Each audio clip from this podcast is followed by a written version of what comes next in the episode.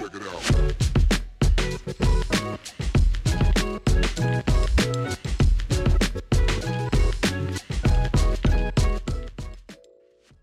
Welkom bij X&O's iedereen. De All-Star Break in de NBA, die is er bijna. Die komt eraan. Dat is altijd een heel belangrijk punt in het NBA-seizoen. En ik ben ook heel benieuwd naar hoe die All-Star Game er dit jaar gaat uitzien. De laatste jaren is het leuk geweest, maar als we teruggaan naar de laatste 20 edities, dan zijn we vaker teleurgesteld dan niet. Dus ik ben heel benieuwd wat er dan allemaal gaat gebeuren, hoe het gaat zijn. Maar als de All-Star Break eraan komt in de NBA, dan betekent dat ook dat de Super Bowl dichterbij komt. Februari is de maand van het All-Star Game en van de Super Bowl. En ja, dus moeten we het daarover hebben. Dat is heel logisch. De Super Bowl is het grootste eendagsevenement van de hele wereld. Dat verdient aandacht en het is must-see TV. Ook als je onze vorige specials compleet genegeerd hebt. Alle respect daarvoor, dat mag natuurlijk ook. Als u de playoffs niet gevolgd hebt of niks gezien hebt. De Super Bowl is iets anders. En als u niet kijkt voor de sport, dan kijkt u misschien wel voor Rihanna. Die gaat optreden tijdens de rust. Het is alleszins iets dat je absoluut niet mag missen. En dat gaan mijn gasten hier vandaag ook alleen maar kunnen beamen, denk ik. Tegenover mij de NFL en American Football stem van Vlaanderen en een van de beste snorren van het land, Jürgen Nijs. Dag Jürgen. Dag Dennis. En terug van heel even weg geweest, Leroy Deltour van de Kick & Rush podcast. Dag Leroy. Ik dacht dat het over mijn snor ging. Nee. Laat eens een snor groeien. Ja? En al de rest af? Maar ja. Oké, kan. November volgend jaar of zo. Maar dat wil ik heel graag zien bij jullie. Nee, maar ik heb een rare snorgroei. Ik krijg hem niet zo mooi als Jürgen, die van Jürgen. Zie jij een snor bij Leroy? Ja, eigenlijk wel. Ja, top, voilà. We hebben hier fashionkeuzes gemaakt. Ja, inderdaad. Ja? Zo'n goede. Hoe heet dat eigenlijk? Dat ze naar beneden gaat. Ja, maar zo. Dat is het probleem. Hier groeit niks bij mij. De brug wordt niet gemaakt. Okay. Tot hier en dan met een baard. Maar vooral goed als je dan je oorbelletje, als je een ringetje krijgt en dan met zo'n snorken. Ja, dan zie ik er echt volledig piraat uit. Oh, heerlijk. Ja. Oké, mooi. Leroy, ik zei het, de Super Bowl is must-see TV. Je mag het niet missen. Zeg eens aan de mensen waarom ze de Super Bowl nooit mogen skippen. Waarom moet je kijken naar dat event? Want het is meer dan een match alleen. Ik denk omdat het op vlak van sport de beste show is die er is. Dus zie het misschien niet enkel als sport, maar zie het ook gewoon als entertainment, tout court. Alles er rond, van de spelers die het veld opkomen, over het zingen van het volkslied, tot en met de halftime show en dan de ontknoping van de wedstrijd. Op zich, je verveelt u geen minuut tijdens de Super Bowl, denk ik. En een WK-finale kan zoiets 10 minuten wel wat saai zijn. We hebben nu wel een goeie gehad natuurlijk tussen Frankrijk en Argentinië. Maar ik zeg, in een Super Bowl doe elke minuut, elke moment doet ertoe. Tenzij dat natuurlijk een blowout is. Dat is, als we dat kunnen vermijden, graag. Maar voor de rest, echt gewoon de grootste show dat er is in sportland. Ja, het is vooral dat, hè. Het is een show. Het is daarom dat ik ook zeg, evenement, het is geen wedstrijd. Ja, het is een wedstrijd, maar het is zoveel meer dan dat. Ja, wel, ik heb tijdens de playoffs heb ik ook altijd gezegd dat we aan het beslissen waren wie de pre- en de after-show ging verzorgen van de show van Rihanna. Ik denk dat het voor veel mensen daarop neerkomt eigenlijk. Hè. Absoluut. Voor we het daar uitgebreider over gaan hebben, over American Football. Leroy, je bent eindelijk naar je eerste NBA-match gaan kijken. Ja, dat is waar. Het is gebeurd. Ja, Golden State op kerstdag. Dus het was een dure grapje. Maar ik heb geluisterd, maar Ja Morant heeft mij overtuigd. Iedereen die naar X&O's luistert, kent natuurlijk Ja Morant. En ik heb mijn reisgezellen wat moeten overtuigen om mee te gaan. Omdat het wel een pak duurder was op kerstdag dan... Ik denk dat het later in de week tegen de Utah Jazz was, want die ben ik nog tegengekomen op café, de Utah Jazz. Ja, dat is... maar dat was een pak goedkoper. Maar toen hebben we gewoon besloten, we gaan wat highlights kijken van Ja Morant. En toen hebben we beslist om toch maar gewoon dat geld neer te tellen. En ja, fantastische arena. Eigenlijk Chase Center, absurd voor indoor sport. Wat is 25.000 man? Dat is een gloednieuwe zaal, hè? Ik moet wel zeggen, ik vond dat we iets te hoog zaten, ondanks de dure tickets. Maar, en wat ik je ook verteld heb, is je hebt daar een zodanig groot scherm, en dat had ik dan ook in het SoFi Stadium, want ik ben ook naar twee NFL-wedstrijden geweest. Dat scherm is zodanig groot dat je er jezelf op betrapt, dat je eigenlijk op dat scherm aan het kijken bent. En dan denkt je bij jezelf van... Allee, Leroy, what the fuck? Je zit hier nu aan de andere kant van de wereld. Stop maar op dat scherm te kijken en kijkt in het echt. Dus te grote schermen heeft ook zo zijn nadelen. Eigenlijk. Dus wat is er nu het meeste bijgebleven? Is dat iets sportief of is het effectief dat de zaal cool was en dat het scherm te groot was? Van een NBA-wedstrijd denk ik... toch, het is jammer dat Ja Morant in één play niet heeft kunnen... Echt een geschifte dunk. Poole was... Hij mist die een dunk daar. Dat was echt... ja, iedereen heeft ooit wel NBA of 2K gespeeld en daar zo'n speler op gemaakt die zo zot klein is en die dan voor jumping 99 krijgt en eigenlijk van alles doet wat hij niet zou mogen kunnen doen. Ja, zo ziet Ja Morant er nog meer uit in het echt dan op scherm. Het is eigenlijk spijtig gewoon voor jou dat Stephen Curry geblesseerd was. Als hij dat had gehad, was het af geweest. Hè? Morant en Curry. Ja, maar hij was er wel. Hij heeft ook mee de sfeer verzorgd. Ja, maar je hebt hem niet zien spelen. Nee, ik heb hem niet zien spelen. Ja, wrijf er nog eens in, Dennis. Ja, heel plezant. Ik heb een gratis t-shirt gekregen. Echt? Ja. Ah, kijk. Ja, maar hij is genomineerd voor de All-Stars of zo. Ah ja, daarom. Ik draag hem nu onder mijn shirt op het voetbalveld. Ah, mooi. En trouwens, te duur. Wil je dat zeggen? Hoeveel kostte het? 150 hebben we gemiddeld betaald voor die tickets. Voor kerstdag is dat echt oké, hè? Ik denk het wel. Als ik dat vergelijk met de prijzen van de Super Bowl dan. Ja, de prijzen van de Super Bowl. Ik heb ook voor NFL-tickets heb ik ook altijd rond 150 betaald. Bij de 49ers was dat een goede plaats. Bij de Chargers waren dat echt een nosebleeds, echt de achterste rij. En ik ben ook naar de Rose Bowl geweest. Mm-hmm. In college? Ja, wat was dat? Net geen 100.000 man, denk ik. En daarom was dat ook zoiets. Maar daar zijn alle plaatsen tamelijk vergelijkbaar met elkaar, omdat je vrij plat zit in de Rose. Dat is ook 2K is daar gevoetbald, denk ik, 94 onder andere. Ja. Dus dat is zo, als je sportwedstrijden wilt plannen in de States, is dat denk ik ongeveer het budget dat je een beetje moet uittrekken. En dan zie je wel, afhankelijk van waar dat is, welke goede plaats dat je hebt of geen goede plaats dat je hebt. Naar de Warriors gaan kijken, Golden State is niet echt de goede... San Francisco is niet de goedkoopste stad om naar een match te gaan zien. Het Chase Center is echt duur. Maar bier is zo duur, jongen. Echt, ik weet het, dat is marginaal, hè? Dat zou strafbaar zijn hier in België. €15 van een blik... $15 voor een blik bier. En het probleem is, je zit daar dan en je wilt één, hè. En dan koopt je er, hè. En dan wil je nog één. En dan wil je nog één.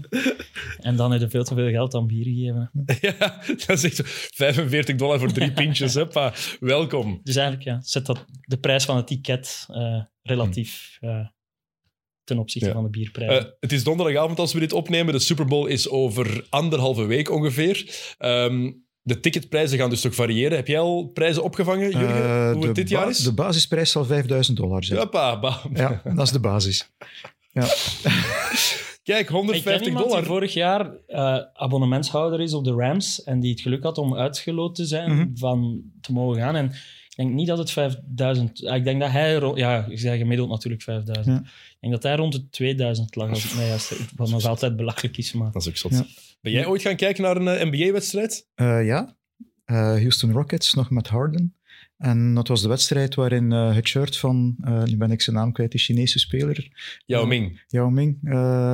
In de rafters gehangen werd. Okay. Ja, dus we hebben toen ook allemaal zo'n rood t-shirt gekregen met zijn nummer erop. Het was wel leuk. Maar inderdaad, daar heb ik me er ook op betrapt dat ik soms meer naar dat scherm zat te kijken dan naar de wedstrijd zelf. Maar het was wel leuk. Meestal proberen ze ook zo'n wedstrijd te plannen als de Super Bowl in de stad gespeeld wordt.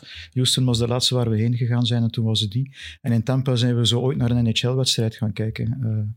Was toen Tampa Bay tegen Philadelphia. 6-1, dat was niet zo plezant. Maar soms moet je... ik weet, mijn eerste NBA-match die ik ooit gezien heb, daar heb ik echt... Ik was toen 8 jaar. Dan heb ik echt een verrekijker moeten gebruiken. Ja, de schermen waren toen minder groot, de jumbotrons. Dus echt met de verrekijkers te kijken naar het veld. Wat vetste vind ik wat dat ze dan in de pauzes doen. Hè? Ze laten daar dan zo'n chihuahua op een basketbal rondlopen en zo. En al die 20.000 man gaat daar uit zijn dak om dan een chihuahua van de ene bal naar de andere stapt. Hè? En...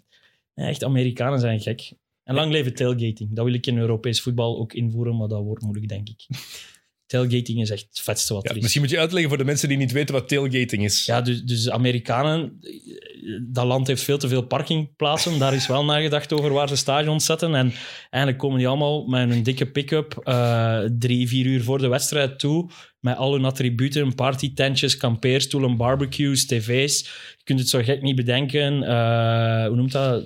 Cornbags om te gooien. Ja, weet dat weer? Weet dat spel? Cornhole? Cornhole? Nee, dat is iets anders. Ik zoek het eens op ondertussen. Ja. Dus ja, dan verzamelen die allemaal op de parking om samen geleidelijk aan dronken te worden en te feesten en te doen. En ik moet zeggen dat dat vond ik bijna het briljantste aan die wedstrijd. Dat eigenlijk. Bij de 49ers was dat heel Latino getint. Dat was heel de Latino community van San Francisco. Bij LA was dat ietsje minder, maar bij San Francisco was dat echt briljant. Dus en omdat wij zeiden dat wij van België kwamen, niemand verstaat waarom dat je een Belgische ooit fan zou worden van de Commanders. Dus als wij daar iemand over aanspraken, kregen wij gewoon allemaal gratis shotjes tequila. Eigenlijk was dat de hemel eigenlijk. Ja, dat bier terugverdient op die manier. Ja, voilà. Ja. Wel, maar dat is chillen. Daar eigenlijk kun je betaalbaar alles doen. Dus eigenlijk moet je gewoon zorgen dat je geen dorst meer hebt als je in het stadion komt. Maar ja. Vorige week in Philadelphia zijn er mensen die tickets gekocht hebben voor een indoor lacrosse-wedstrijd die de avond ervoor gespeeld werd, om toch al op de parking te kunnen, om heel vroeg te kunnen beginnen tailgaten. Dus heel de nacht daar doorgebracht om dan met het ontbijt te beginnen waarschijnlijk. Ik heb het gedaan. Een paar jaar geleden was ik nog eens in Amerika voor het veldrijden toen. En toen ben ik collegevoetbal gaan kijken. Wisconsin tegen Michigan. Topmatch. Absolute topmatch. En ja, een vriend van mij woont daar. En ook aan tailgaten met de college. Maar dat is zoveel... En op elke parkeerplaats gebeurt dat. Hè? Dat is niet enkel voor het stadion. Hè? Dat is ook op een paar kilometer afstand daarvan. Dat is echt waanzinnig. Ik dacht dat er in Europa gewoon niet kunt inkrijgen, omdat die vijandigheid tussen clubs zodanig groot is. Allee, hoe vet zou dat zijn als ik straks naar de Croky Cup ga en dat ik daarvoor wat kan tailgaten met de mannen van KV Mechelen. Maar de mooiste pick-up die ik trouwens gezien heb, was één waarvan de klep openging en heel die achterklep was eigenlijk een LCD-scherm. Waar ze dus al naar de pre-game show aan het kijken waren, terwijl ze daar aan tailgaten waren. Dat is echt Pimp My Ride. Ja. Echt. Nog één vraag, voor we het over NFL gaan hebben. Je bent de Utah Jazz tegengekomen op café, zei je. Ja? Hoezo ben je de Utah Jazz tegengekomen op café? Ja, dus ik ben daarin... Ja, we waren nog op zoek om een stapje te zetten en we zijn daar in een hiphopclub beland. Ja, dat was vrij hip-hoppy. Echt helemaal uw ding. Ik was de widest guy in the room. Kijk, gelukkig, maar mijn naam, Leroy, kom ik wel mee weg. Maar plots roepen ze iets af. Ik versta het al niet zo goed. Maar plots zie ik allemaal mannen van uw gestalte binnenkomen en groter. Veel groter. En er was zo één dat ik half herkende. En het duurde even. En het was Rudy Gay dat ik plots herkende. Want ik ben een San Antonio Spursman. Dus ja, Gay heeft lang met ons gespeeld. En dan viel me een frank van... Utah Jazz is in town om hier te spelen. En... dan ben ik met een random dude op de foto geweest. Ik kende hem totaal niet, dus dan heb ik hem door. Was die een Italiaan? Fontecchio. Ja, met die ben ik op de foto geweest. Ja. Ik mocht dat niet delen op mijn socials, maar die kerel speelt 0 minuten. Dus ik had dat even op mijn story kunnen zetten. Ook, maar die wil nog spelen, denk ik. Ja. Lijkt mij. Maar ja, ik had al genoeg op om te denken dat Lauri Markkanen was. Een Italiaan en een Fin, lijkt op elkaar. Dus die waren daar. Maar eigenlijk, het was cool dat ze er waren, maar eigenlijk was wel heel de sfeer dan weg die avond, omdat plots iedereen die daar was, het draaide rond die NBA-sterren en alle dames wilden gewoon in de buurt. Ja, en ik stond daar maar en de dames keken niet meer naar mij, jongen. En het zijn er nog geen eens echte sterren, het zijn de Utah Jazz-spelers. Ja, het zijn de Utah Jazz, mormonen. Ze zullen vooral... Jordan Clarkson, die is echt een mormoon. Dus dat zie je direct. Het zijn mormonen. Niemand die luisterde. Oké, NFL. Misschien straks, want je moet nog gaan kijken naar Waregem vanavond. Dus je hebt geen uren de tijd. Nee. Het is halve finale van de Croky Cup. Dus Zotte Waregem kan de finale halen. Yes. Voilà, kijk, daarom. Come on. Dus straks misschien ook nog een vraag gaan stellen, straks als we klaar zijn, over wat je allemaal meegemaakt hebt bij de NFL-matchen waar je naartoe bent gaan kijken. Maar het is Super Bowl over een dikke week. Dus je zou denken, het gaat over de Philadelphia Eagles en de Kansas City Chiefs, maar nee. Het nieuws is gekaapt. Maar we hebben dat gesprek al vorig jaar. Ja, ik weet het. En nu gaan we het kort hebben. Waarom doet hem dat altijd hier vlak voordat wij hier komen om samen te zitten? Beslist hij een Brady om te stoppen. Ja, Tom Brady, misschien wel de beste NFL-speler ooit. Ik zeg misschien wel, want niet iedereen deelt die mening. Hey, Jurgen. Weet je, ik ben op die Facebookgroep van Eleven Sports hebben ze mij uitgemaakt van dat ik begin te wenen als ik over de arbitrage begin en dat ik over Brady nooit geweend heb. En dan denk ik van, maar ik ben jaren versleten als Brady. Eigenlijk wilde zeggen dat je al lang aan het wenen bent. Gewoon. Ja, oké. Het bloed dat gevloeid heeft uit mijn tong om niets te zeggen. maar eigenlijk moeten we terugluisteren naar vorig jaar, want daar hebben wij samen echt perfect voorspeld wat er ging gebeuren. Ja. Dat is, ik heb hier al veel leugens verteld in Kick and Rush, hier in deze previews hier, maar daar hebben we gewoon eens gelijk gekregen. Want we hadden gezegd van, ik zou er mijn geld niet op verwedden dat die niet terugkeert. En dan heel het fijne van de situatie met Giselle, weet ik niet. Ik weet niet of jij de boekjes allemaal leest. Maar... nee, meestal ben ik mijn wedstrijden aan het voorbereiden en daar staat dan niet tussen, maar ze zijn uit elkaar, dus ja. Dat hebben we voorspeld, hè? Dat hebben we voorspeld. Ja. Maar nu, de vraag is, hij zegt van wel, maar is het nu ook effectief definitief? Stopte hij er echt mee. Ja, ja. Hij zei ook zelf, hij heeft zijn filmpje begonnen met... Ik kan maar één keer glamoureus afscheid nemen. Dat heb ik vorig jaar... Vind ik zot goede humor. Ik vond het een goed filmpje. Ik ook. En net dat inhouden van die tranen, emotioneel... Ik denk echt wel... Vorig jaar was dat niet, hè? Maar het was oprecht, het einde. Want inderdaad, hij kwam heel kwetsbaar over op het einde in zijn afscheidsfilmpje. En vaak denk je bij zoiets... Ja, gast. Maar ik geloofde het helemaal. Het was een perfecte voorbeeld van less is more. En doordat hij ook met die kwinkslag begint van... Oké, niet glamoureus dit jaar, dat heb ik vorig jaar al. Een emotioneel afscheid was er vorig jaar. Je mag maar één keer zo afscheid nemen. Die kaart heb ik al getrokken, die heb ik al gespeeld. En volgens mij was het ook niet gestaged, want je hoort een vliegtuig opstijgen terwijl je bezig is. Anders, als dat echt gestaged is, dan doen ze een retake waarschijnlijk. Maar dit was toch veel waardevoller eigenlijk dan wat hij vorig jaar geprobeerd heeft. Nu dacht ik echt van... Mijn sympathieniveau voor Brady is maal 10 gestegen door één simpel filmpje. Vorig jaar is hem gepakt geweest in snelheid gewoon. Hij heeft daar zijn afscheid niet zelf kunnen aankondigen, omdat er de pers ermee gekomen is. En terwijl nu had iedereen het gevoel van... Hij gaat het nog verder doen, want hij was ook niet super slecht of zo dit jaar. Hij was niet wauw. Zijn team was slecht. Ja, maar het is dankzij hem dat ze de play-offs gehaald hebben. Ja, voilà. En ik denk dat hij daar ergens toch gevoeld heeft van... Oké, wil ik echt de keerzijde van de medaille nog meemaken als er echt een slecht seizoen komt? Dus ik denk dat het definitief is. Maar was het dat hij dat jaar te veel niet wou? Of was het effectief ook dat het op was? Of waren er geen opties meer voor hem? Ik denk het laatste, eerlijk gezegd. Want er was sprake van San Francisco, Miami, ook al wat er daar gebeurd was. Maar hij heeft dus wel de tijd genomen blijkbaar om al zijn opties af te wegen. En blijkbaar was eigenlijk Tampa de enige mogelijkheid nog. Om daar te verlengen, heb ik gelezen. En vandaar dat dan eigenlijk het besluit genomen is om dat hij uiteindelijk toch stopt. Want Tampa Bay was voor hem zelf geen optie meer. Hè? Nee, Tampa Bay zit in de shit. Hè. Die krijgen niet op... met de cap space, die krijgen hun roster echt niet gefixt voor volgend jaar. Nee. Dus hij besefte van, met die ploeg gaat het enkel nog achteruit gaan. En het was dit jaar al met de hakken over de sloot. Ja. En niet om aan te zien, eerlijk gezegd. Dus, haal hem uit die ploeg en die eindigen laatste. In de NFC South, volgens mij.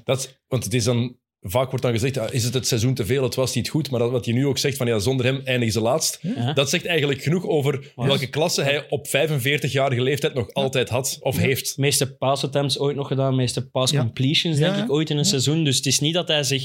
Je hebt vaak spelers die op het einde van hun carrière... Ik denk aan Peyton Manning bijvoorbeeld. Ja. Die kon het niet meer echt. En die heeft het gehaald met Breeze. Waren allemaal helemaal kapot. Ja. En die hebben zich wel weggestoken. En hebben hun... zonder dat ik dat beledigend bedoel, voor zij die ook wel legends zijn. Maar die hebben zich wat verscholen achter hun running game en achter hun defense.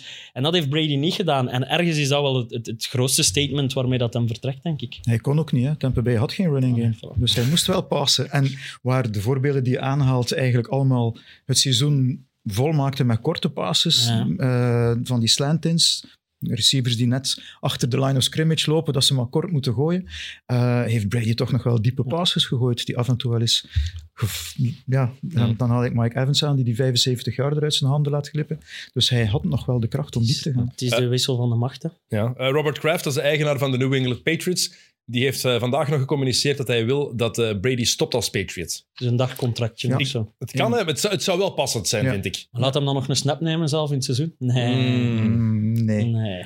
Tenzij dat ze het zo doen dat de eerste wedstrijd van de Patriots door Fox uitgezonden wordt en dat hij dan snel de snap neemt en dan naar de boot loopt en dan commentaar geeft als hij speelt. Ja. Dat zou netjes zijn. Dat zou next level. Ja. Wij zijn hier tv-geschiedenis aan het uitvinden. Ja. Maar het zou werken. On the spot. Hey. En Mac Jones, zo geweldig was hij nu ook niet afgelopen seizoen, dus waarom niet nog een jaartje Brady? Nee, ik denk het niet. Nee, ik denk het ook niet. Misschien nog even... nog eens één keer overlopen. Een paar van zijn cv, zijn resume, wat hij allemaal gedaan heeft.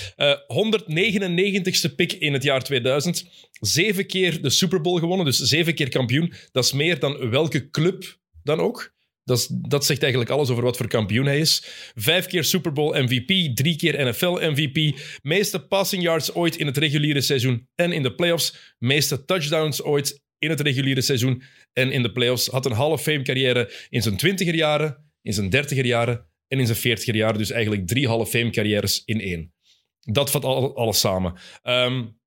Indrukwekkende carrière. Maar we hebben vorig jaar, dat was Leroy ook al zei, hebben we al uitgebreid afscheid genomen. Ja, toch nog één ding wil ik daaraan toevoegen, Dennis. Iets wat ik gisteren toevalligerwijze op Twitter zag passeren. Hij heeft tegen geen enkel NFL-team een negatief record. Ja. Dus hij heeft van alle teams, alle 32, heeft hij meer gewonnen dan verloren. Dat is waanzinnig. Nee, hij heeft met 2 gelijk. Of maar 2 gelijk, ja, maar geen enkel negatief. Ja, okay, niet negatief. Maar 2-2 tegen de 49ers en 9-9 tegen de Broncos, ja, denk ik. Ja. Ik heb uw post daar net gelezen op het toilet, jongen. Vlak voor de zon. Ze worden gelezen, mijn post. Ja, Jürgen. Mooi. Ik heb wel geen likes gegeven, ik vergeten. Oh, even doen. Kan nog altijd. Oké. Maar dus als je wil luisteren, als je afscheid wil nemen van Tom Brady, dan moet je eigenlijk gewoon onze special van vorig jaar beluisteren, want buiten het afgelopen seizoen, waarin hij goed was, de ploeg niet, is er niks veranderd. Maar Mike Francesca, toch een redelijk grote legende in de Amerikaanse sportmedia, die was dat in Get Up, denk ik, of First Take, op ESPN, en die zei dit. Tom Brady is niet de beste regular season quarterback ooit. Dat was Peyton Manning. Hij is ook niet de beste Super Bowl quarterback ooit. Dat was Joe Montana. Hij is wel de gast die het langst gespeeld heeft en het meeste wedstrijden heeft gewonnen. Jullie mening graag. Ja, noemt hem Francesca? Mike Francesca. Maar dat is typisch de States, hè. Dat is, dus moeten uitspraken doen. En ik zei het, de langdurigheid van een carrière... Spreekt eigenlijk al boekdelen. Punt. Je hebt het daarnet opgesomd. Mm-hmm. Winnen is het allerbelangrijkste in sport. En dat is het enige wat hij gedaan heeft. Joe Montana heeft ook amper iets anders gedaan dan winnen. Hè. Hij heeft minder lange carrière gehad, ook omdat het in dat tijdperk gewoon anders was. Ja, maar Joe Montana is ook naar een andere ploeg gegaan en daar heeft hij geen Super Bowl mee gewonnen. Kijk, ik zorg ervoor dat Jurgen Tom Brady begint te verdedigen. Hè? Zie je? En ik loop erin. Maar mijn ogen toe. Datje. Nee, maar ik vind dat gewoon... De beste is altijd zo'n moeilijke vraag, omdat het is een teamsport nog altijd. En hij heeft hij zijn defenses gehad? Ja, hij heeft goede defenses gehad. Offensive lines heeft hij ook gehad. Heeft hem ook gehad. Wapens heeft hij misschien soms wat minder gehad dan anderen. Als hij de beste wapens had, heeft hij de Super Bowl niet gewonnen. Wes Welker en Randy Moss. Klopt.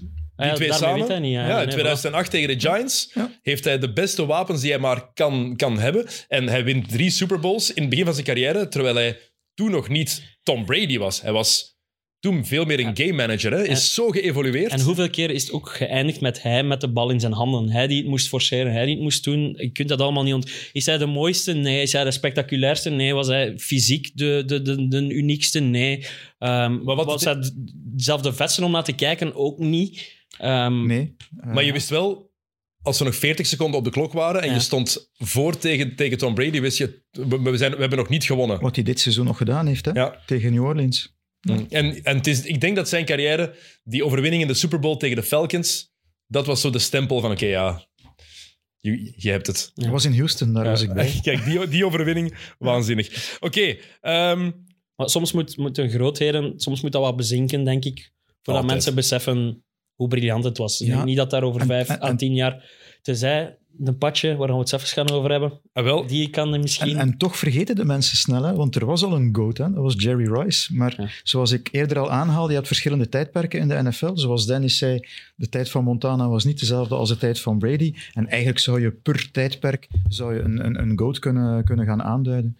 Ja, Jerry Rice heeft nu nog altijd de records voor de meeste touchdowns in de playoffs. Beste wide receiver die er ooit is geweest en misschien ooit zal zijn. Ja. Breek de micro niet af, Leroy. Nee. Ik weet het, je zit hier meestal niet. Test 1, 2, 1, 2, je hoort mij nog. Voilà, niks kapot gemaakt. Ik zit wel onwennig in die zetel hier in het midden. Het zakt een beetje in, hè? Ja, ik heb enkel nog een pintje nodig. Het kan, hè? Patrick Mahomes, die speelt de Super Bowl natuurlijk. Als die fit en gezond blijft en zo verder gaat, dan is dat wel degene waar je van denkt van oké, als er iemand de legacy van Brady ooit zou kunnen, en ik praat met 2 woorden en voorwaardelijkheid is altijd moeilijk, maar als iemand Brady zou kunnen onttronen ooit, dan is hij het wel. 5 jaar starter in de NFL, 5 keer de championship game van zijn conference gehaald als thuisploeg, als beste ploeg, en nu voor de 3e keer in 5 jaar de Super Bowl. Hij gaat gewoon nog meer Super Bowls moeten winnen, want die gast kan alles. En als we 1 iemand moeten noemen, denk ik alle 3, om in de buurt te komen, is hij het. Wel, 2 jaar terug hadden we het over GOAT en Little GOAT. Ja. Dus toen waren we het al aan het voorspellen eigenlijk. Hè. En zoals het nu verder gaat, dit jaar heeft hij ook een heel ander facet van zijn spel laten zien. Tyreek Hill, die naar Miami vertrokken is, om salary cap reasons ook. En dan toch nog zijn spel aanpassen. Eigenlijk zijn beste wapen eigenlijk. Kwijtgeraakt voor het seizoen. Ja, omdat hij altijd diep gooide. Dat kon hij dit jaar eigenlijk minder, omdat de wide receivers die hij dit jaar had, waren toch wel een niveautje lager dan Hill, moeten we eerlijk kunnen toegeven. En dit jaar heeft hij meer korte passes gegooid, maar toch hebben ze statistieken er niet onder geleden. En ook dat is weer... Ja. Vanavond zijn het verkiezingen, denk ik, van de Individual Awards, denk ik, volgende week. Is volgende week donderdag pas? Ja. Oké. Ja. Daar gaat hij meer dan waarschijnlijk de MVP worden. Ja. Ik denk dat dat vrij duidelijk is. Is ook First Team All-Pro. En dat zijn blijkbaar dezelfde stembiljetten. Dus eigenlijk weten we het al dat hij het wordt, heb ik gehoord. En wat hij nog meer heeft dan Brady, is dan alles wat ik daarnet zei dat Brady niet was. Als in niet de meest sexy, niet de coolste om naar te kijken, niet fysiek uniek. Dat heeft Patrick Mahomes wel allemaal. Hij doet dingen dat niemand anders kan. Waar je ook als niet-American voetballiefhebber naar kan kijken en van kan zeggen, dat is indrukwekkend. Bij Brady moet je de sport al snappen om te beseffen wat Brady goed doet eigenlijk. En bij Mahomes ziet je gewoon wat een fantastische atleet en wat een fantastische speler dat is. En zeker nu, in aanloop naar de Super Bowl, heeft hij eigenlijk een blessure opgelopen waar dat, ik zou zeggen, 29 van de 32 quarterbacks niet mee zouden verder spelen. Nee, die zouden 3 tot 4 weken aan de kant zitten, minstens. Hè? Ja, zijn enkel wordt eigenlijk bijna dubbel geplooid. High ankle sprain. En kijk eens wat een service. Wat een service, high ankle sprain. Hij wordt getackled en hij gaat daar neer. En je ziet echt van, dit is niet oké. Nee. Hij speelt die match nog verder uit, uiteindelijk, op 1 been. En een week later speelt hij opnieuw op 1 been en een kwart, nog niet. Ja, het laatste kwart eigenlijk met weer 1 been, nadat hij zich opnieuw geblesseerd heeft bij het achteruitlopen, na het gooien van die paas. En toch, fenomenaal, want dan gaat hij de laatste play net voor die field goal die de wedstrijd beslist, loopt hij ook nog eens 12 yards op dat ene been eigenlijk. Ja. Maar blijkbaar heeft hij dus echt een uitzonderlijk hoge pijngrens. Die heeft zijn knieschijf een keer uit de kom gehad en pas 2 weken later stond hij ook al terug op het veld. De Super Bowl tegen Tampa Bay heeft hij met een turftoe gespeeld. Dat is eigenlijk de dikke teen die ontwricht is eigenlijk. Of de een verschrikkelijke blessure.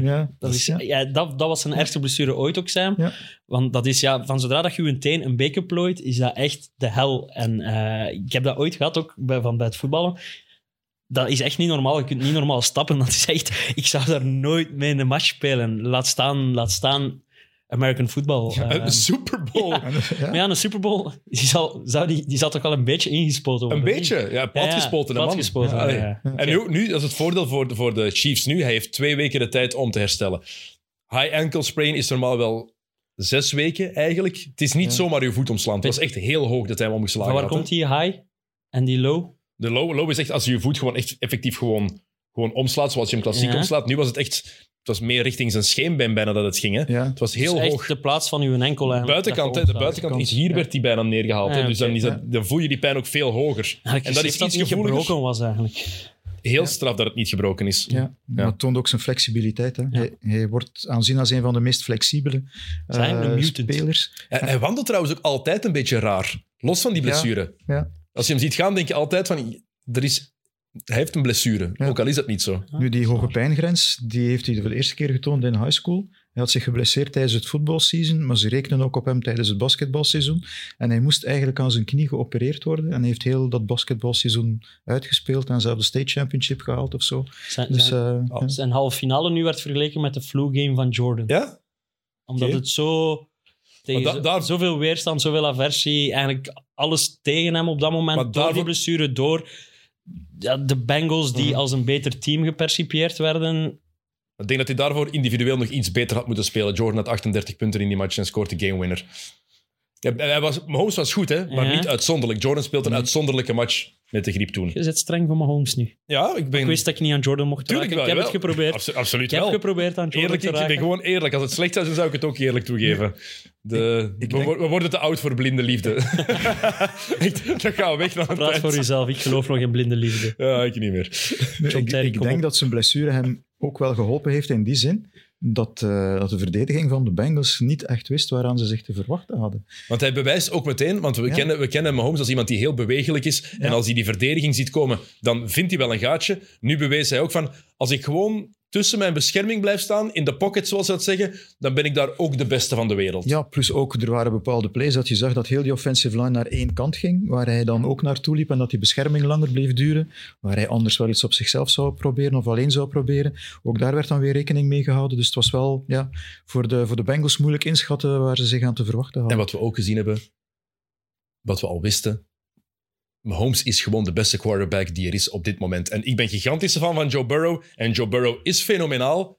Maar Mahomes is van een ander niveau. Maar ik vond het zelf absurd dat daar zo wat discussie... Oké, Burrow was on fire, was echt geschift. En omdat Burrow drie keer gespeeld heeft tegen Mahomes en 3 keer gewonnen heeft, dan speelt dat ook een rol. Hè? Ja, maar we mogen niet vergeten, is dat Burrow zit nog op zijn rookiecontract. Wat betekent dat hij... niet veel verdient voor hoe goed dat hij is eigenlijk. Wat ervoor zorgt dat hij fantastische wapens en een fantastisch team rond hem kan hebben. Behalve een offensive line. Ja, maar dat soort blessures. Want eigenlijk hadden ze daar ook veel geld in gepompt. Ja. Maar die had wel... Ik bedoel, want dan bakt het ook straf. Ik denk dat we dat nog niet gezegd hebben. Maar Mahomes zijn 3 beste wide receivers. Nee, 3 van zijn 4 wide receivers vallen uit ook in die halve finale. Ja. Dus hij raakt 3 van zijn 5 belangrijkste wapens eigenlijk kwijt. En ook dat was geen probleem. Terwijl Burrow heeft... Elke wide receiver die Burrow heeft en zijn team zou de beste wide receiver bij de Chiefs zijn. Is er ook eentje kwijtgeraakt, hè? Boyd is ook geblesseerd. Ja, Boyd is ook, maar dat is maar de derde beste eigenlijk. Dat is een goeie om als derde beste te hebben. Ja, los van Kelsey natuurlijk, die dan bij de Chiefs natuurlijk misschien wel het allerbeste wapen is. Maar dat is waarom de Bengals misschien completer waren dan de Chiefs in die andere matchups. Terwijl nu, ja, op het moment dat het moest... Er wordt veel naar de refs gewezen. Jij wordt ook boos op de refs, Jürgen. Je wordt dan 2-1 over de refs. Dat zeggen ze toch in de groep? Ja, dat zeggen ze in de groep. Ja. En de groep heeft altijd gelijk. Maar het feit is, Joe Burrow krijgt nog de bal 2 keer met de kans om de wedstrijd te winnen. Hij doet het niet. Hij gooit een interceptie en dan wordt hij gesackt op de laatste. En Mahomes krijgt wel die bal op het laatste. En oké, door een... Zot absurd. Hij doet daar een sprint van 20 meter, mes en kapot een enkel. Krijgt daar dan inderdaad een domme duw van een verdediger in zijn rug. Die eigenlijk... Dat waren offsetting penalties, want er is duidelijk een holding penalty. En dan nog niet beide teams... Ja, sorry. Ik heb een tweet gezien van Andrew Thomas. Maar het blijft... lineman ooit. Okay. En die vindt het geen fout. Maar nu kijken ze. Er zijn 2 spelers in de gaten. Los daarvan blijft het ongelooflijk dom om... Als de quarterbacks worden de laatste 5 jaar meer en meer beschermd. Als de quarterback al buiten staat met zijn voeten, dan weet je... moet eraf blijven. Ja? Als ik die nu nog een duw verkoop, dan krijg je... Ik denk dat ik duidelijk geweest ben tijdens de uitzending. Ook. Ik denk dat ik 3 of 4 keren gezegd heb van een domme play. Ja. Wel jammer voor die jongen. Wat is zijn naam? Ossé. Ja, want die speelt eigenlijk wel een briljante wedstrijd. Het enige, want zonder hem had het nooit zo spannend geweest, die wedstrijd. Klopt. Want die doet een sack, die enorm veel pressure op Mahomes. Maar het enige wat iedereen van die jongen gaat onthouden, is die ene... En dat is zo de keerzijde aan sport, het donkere kantje... Zeker aan defensie... Ja, nee, ook aan de offensieve kant. Als je een kemel doet... Maar Leroy, als het straks... 0, het is op in Waregem, hè? Ja, als het 0-1 is, als het 1-0 is... Oké, maar stel je voor, het is 1-0 voor Waregem. Jullie halen de finale van de beker van België, van de Croky Cup, hè? Het is 1-0 voor Zulte Waregem. Croky Cup. En Bossuyt pakt... Sami. Bossuyt, wil ik zeggen? Bossuyt, ja, sorry. De uitklank zeggen wij niet. Ja, Bossuyt. Nee. Bossuyt pakt elke bal. Ja. Echt 30 saves. Maar de laatste... is het mega blunder. Maar, je onthoudt alleen... Nee, maar dan, en je verliest de finale, dan hou je alleen die blunder. Dat is spijtig inderdaad. Ik weet waar je naartoe wilt, maar Sami is al eens de bekerheld geweest. Tegen Oostende heeft hij de penalty-series gewonnen voor ons. Dus je hebt helaas een slecht voorbeeld gekozen. Het gaat over het principe. Maar ik snap wat je bedoelt. Je hebt gelijk ook. Bij jou mogen ze dus niet aan Jordan komen. Sami is de Jordan van Gipper. Heeft een WK meegemaakt, hè? Ja. Niet gespeeld? Heeft Jordan nooit een WK gespeeld? Aha, Sami wel. It is, Michael. Goed, dit was het voor X&O's vandaag. Sami en O's vanaf volgende week. Goed, voor we verder gaan over de Super Bowl. Leroy, jij hebt opgezocht of laten opzoeken wat wij voorspeld hadden voor het seizoen. Ja, en jij bent officieel niet meer de kenner in het land. Oef, dat is... Kijk, want we hadden 3 dingen voorspeld. Ik heb het niet opgezocht. Onze stagiair Hermes heeft het opgezocht. We hebben de MVP voorspeld en een Super Bowl. Ode aan Dennis, want hij heeft de Super Bowl volledig juist voorspeld. Blijkbaar. Ik heb de Eagles ook juist voorspeld. Ik heb helaas de Bills gezegd. Ja. En ik heb wel de MVP juist. Ik heb Mahomes gezegd. Ik had Burrow, denk ik. Jij had Burrow gezegd. En ik had niks juist. En jij, mooi jongen. Ja. Jij hebt de Packers gezegd. De Packers tegen de Bills. Ik weet het. En Josh Allen als MVP. Dus 0-3, Jurgen. Ja. Wat doet dat met iemand die zichzelf als een kenner beschouwt? Zo op de spot zetten. Het is telkens Dennis die mij zo aankondigt. Zelf heb ik het nooit gezegd. Nee. Oké, Oké, heel mooi. Sorry voor deze de Super Bowl is in Glendale, Arizona. Mm-hmm. De laatste twee keer dat daar een Super Bowl werd gespeeld, was dat met ene Tom Brady. Ja. Super Bowl 49, Patriots tegen de Seahawks. Maar die de Patriots nooit hadden mogen winnen, maar wel winnen door een foute call van coach, weet je weer van de... Pete Carroll, ja. Interception van Malcolm Butler. Super Bowl 42, Giants-Patriots, maar die de Patriots eigenlijk nooit hadden mogen verliezen. Ja. Als ongeslagen ploeg. Michael Strahan, ja. De helmet catch. Ja. David Tyree. En daarna, Burris moest toch altijd wel de... Plexico, vette voornaam. Plexico. Ja. En moest toch altijd wel de touchdown... vangen natuurlijk, maar die defense van de Giants was toen indrukwekkend. Dat waren de laatste twee Super Bowls. Twee interessante en Super Bowls die tot het einde spannend werden. Dan is de vraag, gaan we dat dit jaar ook krijgen? Gaat Arizona die reputatie kunnen doortrekken? Ik zeg ja. Ik denk het ook. Oké. Het is de zesde keer sinds het jaar 2000 dat de nummer 1 van de AFC tegen de nummer 1 van de NFC speelt. Dat is altijd leuk, vind ik, als de beste ploegen van het reguliere seizoen ook bewijzen in de playoffs dat ze effectief de beste zijn. Ik heb het daarvoor. Maar dan, we hebben het al over Mahomes gehad. De quarterbacks, zeker voor mensen die de NFL... voor iedereen ook, voor freaks. De quarterbacks, dat kijk je vooral naar. Eerste Super Bowl met twee startende zwarte quarterbacks. Het is 2023 en nu pas voor de eerste keer. Ik vind dat raar dat Mahomes... Zijn pa is zwart, hè, van Mahomes? Ja, oké. En dan word je... Ja, of als je gewoon... mixed ben, om het dan zo te zeggen. Dat is toch nooit... Wel absurd dat de eerste keer... 2023. Echt uit de lucht van. Ja. Maar de eerste die gewonnen heeft, was van mijn ploeg, hè? Doug Williams. 85, 86? Je weet dat ik in Super Bowl Super Bowl 22. Rare kalenders ten huizen in Nijs, hè? Wacht, hè. Super Bowl hoeveel? 22, dacht ik. En wanneer zijn ze begonnen, de eerste? 67 was de eerste. Oké.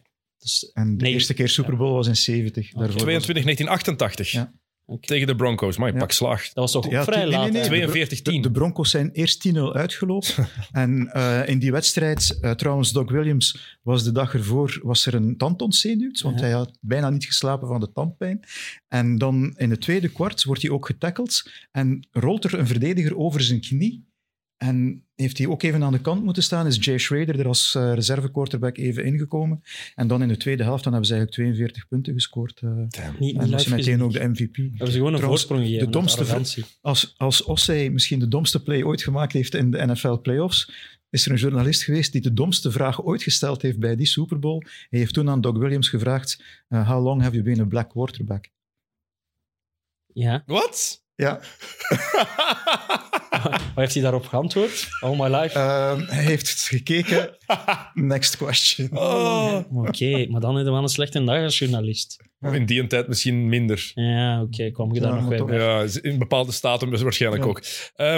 We krijgen de twee grote MVP-kandidaten tegen elkaar, vind ik ook leuk, want het ging tussen Hurts en tussen Jalen Hurts, quarterback van de Eagles, en Patrick Mahomes van de Chiefs. Het gaat Mahomes worden, maar het ging wel tussen die twee, hè, als het gaat over de MVP-trofee. Ja, mocht Hurts zich niet geblesseerd hebben dan aan zijn schouder, dan ging het misschien closer nog geweest zijn wie het ging gehaald hebben. Maar een MVP in de Super Bowl? Dat is geen goede match. Dat is geen goede combinatie weer. Hoe lang is het geleden en wie was de laatste MVP die de Super Bowl won? Oei, leuke quizvraag. Het is even geleden. Ja. Je was al wel geboren, Leroy. Dat zal ik ook al zeggen. Dus het is na 92. Ja, het is na 92. Is het voor 2010? Het is voor 2010, ja. Het is even geleden, hè. Ja, absoluut. Heeft Rodgers zijn eerste gewonnen? Want er zijn heel veel MVP's die de Super Bowl verloren hebben. Ja, Rodgers was Super Bowl 45. Okay. Is dat moeilijk? Dan zeg ik gewoon Manning met de Colts. Nee, het is nog daarvoor. Een gokje? Dingetje met de Rams. Kurt Warner. The Greatest Show on Turf. Kurt Warner in 1999. 34 dan. Ja. Super Bowl 34, inderdaad. Okay. Oh, zot absurd. Ja. Heel fijn het seizoen 1998, ja. Super Bowl in 1999 gespeeld. Dat is de laatste keer dat de MVP de Super Bowl heeft gewonnen. Want als we daarna gaan kijken, Brady als MVP, Super Bowls verloren. Ryan, Super Bowl verloren. We hebben dan ook... zelf, denk ik. Manning waarschijnlijk. Manning, ik weet niet dat hij al zelfs de Super Bowl heeft gespeeld als MVP, want veel Super Bowls heeft hij eigenlijk niet gehaald. Hè? Ik denk dat hij verliest met de Broncos, nee? Maar dat seizoen had hij, dacht ik, 50 touchdowns. Ja, inderdaad. Manning die een pak slaag krijgt tegen de Seahawks. Maar dat maakt het ook wel extra leuk. En als je gelooft in toeval of niet, ik weet niet, vinden jullie dat toeval bestaat? Nee, toeval bestaat niet. Oké, want dit zegt eigenlijk Mahomes wordt MVP, dus Mahomes gaat de Super Bowl verliezen. In het seizoen 2017... Dus 16-17, en dan werd de Super Bowl in 18 gespeeld. Golden State Warriors kampioen in de NBA, Astros kampioen in de MLB, Eagles winnen de Super Bowl 2022, Warriors kampioen in de NBA, Astros in de MLB. Afgepakt zijn? Dat is niet die dat is niet afgepakt, maar dat was wel dat schandaal. Cheaters. Ja, cheaters, maar wel. Dus, en de Eagles zitten opnieuw in de Super Bowl. Oké, maar toeval bestaat. Chiefs gaan winnen. Dus jij zegt Chiefs gaan winnen? Ja, goede research wel. Ik ben onder een indruk van uw weetjes, jongen. Kijk. Hey. Ik denk dat de Chiefs gaan winnen, ja. Gaan we al richting voorspellingen? Plots? Nee, dat is het laatste. Dat is het laatste. We gaan misschien even eerst... We hebben het over Mahomes gehad, maar het is die quarterback matchup die eigenlijk wel interessant is. Hè? Want Mahomes is de beste, maar Hurts kan elke ploeg op zoveel verschillende manieren pijn doen. Wel, ik denk dat je voornamelijk... Ik wil nog eens teruggaan naar die Super Bowl 48. Seahawks tegen Broncos met Manning, die dan verliest. Daar had je eigenlijk hetzelfde scenario als nu. Je hebt een quarterback die heel veel betaald wordt, maar die omringd wordt door iets minder talent. Dat is nu Mahomes met de Chiefs. Dat was toen Manning bij de Broncos. Aan de andere kant had je Russell Wilson bij de Seahawks in zijn rookiecontract, maar wel enorm veel geld om die verdediging uit te bouwen. En de verdediging begint met een safety in die Super Bowl 48. En uiteindelijk de Broncos, die raken geen grond en die worden volledig weggeblazen. Nu heb je Jalen Hurts nog in zijn rookiecontract. En een verdediging die toch wel tweede beste, maar zeg maar de beste van de NFL geweest is dit seizoen. En vooral een verdediging die goed is tegen de pas. Hè? Ja. Dat is niet onbelangrijk. Ja, dus dan heb je daar... Ja, dan denk ik dat de parallellen zowat gelijk lopen. En dan zou je eigenlijk, als je het wetenschappelijk bekijkt, dan zou je eigenlijk moeten zeggen dat inderdaad de Eagles de Super Bowl gaan winnen. Want we hebben net Mahomes opgehemeld... Jalen Hurts heeft ook, buiten zijn blessure die hij gehad heeft, en is nog altijd niet helemaal... Oké, die schouder heeft nu al 2 weken om te herstellen. 2 weken is heel lang. Gelukkig voor allebei en voor ons als kijker, want we willen natuurlijk de spelers zo fit mogelijk hebben. Maar Hurts is wel iemand die Kansas City pijn kan doen door te gooien, maar ook door te lopen. Hij had 13 touchdowns gescoord in de rush. Meeste van alle Eagles. Plus 2 in de playoffs. Meeste van alle quarterbacks ooit in een seizoen. Dus dat is wel iets waar je als je Kansas City bent extra voor moet opletten. Dat kan gewoon op 3 manieren hè, bij de Eagles, want ze hebben ook fantastische wapens. En ze hebben ook nog goede running backs, een goede running game, los van Hurts. Dus het feit is dat de Eagles de Chiefs op 3 verschillende manieren kunnen pijn doen. Zeker als die arm inderdaad in orde raakt. De vraag is wel, dat is het gevoel dat ik een beetje heb bij de Eagles, is het is lang... Ze zijn in de Super Bowl geraakt, maar ze hebben eigenlijk 2 makkelijke wedstrijden hiervoor gehad. Ze hebben eerst de Giants gehad, die tot iedereens verbazing met echt een team met belachelijk weinig talent wel in de playoffs geraakt zijn. Waarvoor chapeau, en dat kost mij ook €50, want ik weet altijd met iemand dat Washington beter gaat doen dan de Giants, dus dat is lelijk. En dan hebben ze het geluk gehad, wat de grote test moest worden eigenlijk, tegen de 49ers in die halve finale, in die conference final. Scheurt de quarterback van de 49ers onmiddellijk iets in zijn arm. Ik denk zelf op de eerste drive, tweede drive. De zesde play. Zijn 5e gooi. Hij heeft 5 keer gegooid. Ja. Waardoor dat Hurts het ook daar niet heeft moeten forceren. Dus hij heeft het... En de reden dat jij en ik de Eagles aan het begin van het seizoen in de Super Bowl gezet hebben, is omdat we wisten dat ze een makkelijk schema hadden. Ja. Dus eigenlijk is wat ik wil vertellen is, ik ben niet zeker of dat de Eagles al voldoende getest zijn dit jaar. Ze hebben verloren van de Commanders, dan zijn ze ook gewoon een shoulder. Een wat? Een shoulder. Zoals Vlaams van een sukkelaar. Dus terwijl Mahomes heeft ondertussen en de Chiefs en Reed, want het is ook voor Sirianni, de headcoach van de Eagles, is het ook zijn allereerste finale. Voor Hurts is zijn allereerste finale. Ook dus de eerste echt sterke, echte wedstrijd van moeten plots. Dus ik denk, als je inderdaad naar puur talent op papier kijkt, dat je inderdaad richting Eagles kijkt. Maar als je kijkt naar de X-factor, de ervaring, dat je wel met een Reed, de headcoach van de Chiefs en met Mahomes, dat je dat wel niet kunt wegcijferen, dat verhaal. En we mogen de Chiefs-defense niet onderschatten. Hè. Ze hebben ook de Bengals stilgelegd. En vooral de Chiefs-defense, waar die verdediging goed in is het stoppen van de run. Ja. Ja, met Chris Jones en met Frank Clark daar op de defensive line. Nadi die er ook bij komt. En wat ook bij hen gebeurd is, zijn dat de rookies het eigenlijk in de pass-defense heel goed gedaan hebben in die halve finale tegen de Bengals. Want L'Jarius Sneed valt uit bij bijna de eerste play. Ja, dat was hun beste pasverdedigende speler, zeg maar. Dus, en dan heb je Watson die het overneemt. McDuffie die het overneemt. Dus ja, eigenlijk, ja, die zijn nu ook battle-tested. Maar dat maakt het ook extra leuk. We hebben die matchup Hurts tegen Mahomes. Individueel is het al super interessant, want we hebben twee high-profile quarterbacks, de twee top-MVP-kandidaten. Ja. Maar deze ploegen hebben ook net sterktes die de tegenstander niet graag heeft. Philadelphia loopt graag. Waar is de verdediging van Kansas City goed in? Tegen het lopen verdedigen. Kansas City gooit graag. Waar is de verdediging van Philadelphia goed in? Tegen de pass verdedigen. Ja. Dus dat zijn allemaal aspecten die voor mij de Super Bowl nog interessanter maken, omdat het klopt allemaal gewoon nog. En dan zie je ook, oké, de Eagles, de op twee na beste aanval van de NFL dit seizoen. De Chiefs, de beste aanval van de NFL dit seizoen. Dat zijn allemaal aspecten waardoor ik nog meer zin heb om die Super Bowl te beginnen bekijken. Eagles meeste sacks, Chiefs tweede meeste sacks. Het zijn er wel 15 minder, maar oké, maar dat telt toch ook, hè? Ja, absoluut. Dus, hard tegen hard, wordt vet. Maar, en ook, het gaat daardoor net... We focussen nu op de sterke punten van beide teams, maar net ook die zwakke punten kunnen ook net het bepalen. Allee, de Eagles zijn niet goed tegen de running game. Daarom hebben ze verloren van Washington, omdat Washington heeft daar gewoon op zijn middeleeuws gespeeld, bij wijze van spreken, en 200 miljoen keer de bal gelopen. Maar de Chiefs, hun running game is zo'n beetje 50-50. De ene week draait het wel, de andere week niet. Ik heb het gevoel van, als ze dat dan, wat eigenlijk een van hun zwakke punten is, als ze dat wel aan de praat krijgen, los het maar op als Eagles, want dan... Ja, en zeker als Pacheco zijn niveau haalt. Ik ben er redelijk van onder de indruk eigenlijk van Pacheco bij momenten. Ik had er niet gedacht dat hij zo'n niveau ging halen. Wat mij verwonderd heeft dit seizoen is het niveau van de spelers die in de 7e ronde gekozen zijn in de afgelopen draft. Ja. Want... Daarom moest Brady op pensioen gaan. Ja, want hij was maar gekozen in de 6e. Het is een low rounds draft year. Ja. Daarom moest het. Ja, Pacheco 243ste, denk ik, of 251ste. Ik ben er niet door weggeblazen, eigenlijk, door Pacheco. Het is niet mooi, het is grinden. Maar dat is goed. Grinden heb je nodig tegen de Eagles. Ben je weggeblazen van de Eagles? Ik vond, want ze spelen tegen de Niners, waar dat Purdy meteen uitvalt. Ja. En dan komt, hoe heet hem daar? Josh Johnson erop. Ja. Ik ben ervan overtuigd dat ik het beter had gedaan dan die mens in die match. Hè? Die heeft één match gewonnen. Dat was maar Jurgen, hoe slecht was die? Maar je mag niet vergeten, dat is de 4e quarterback, hè?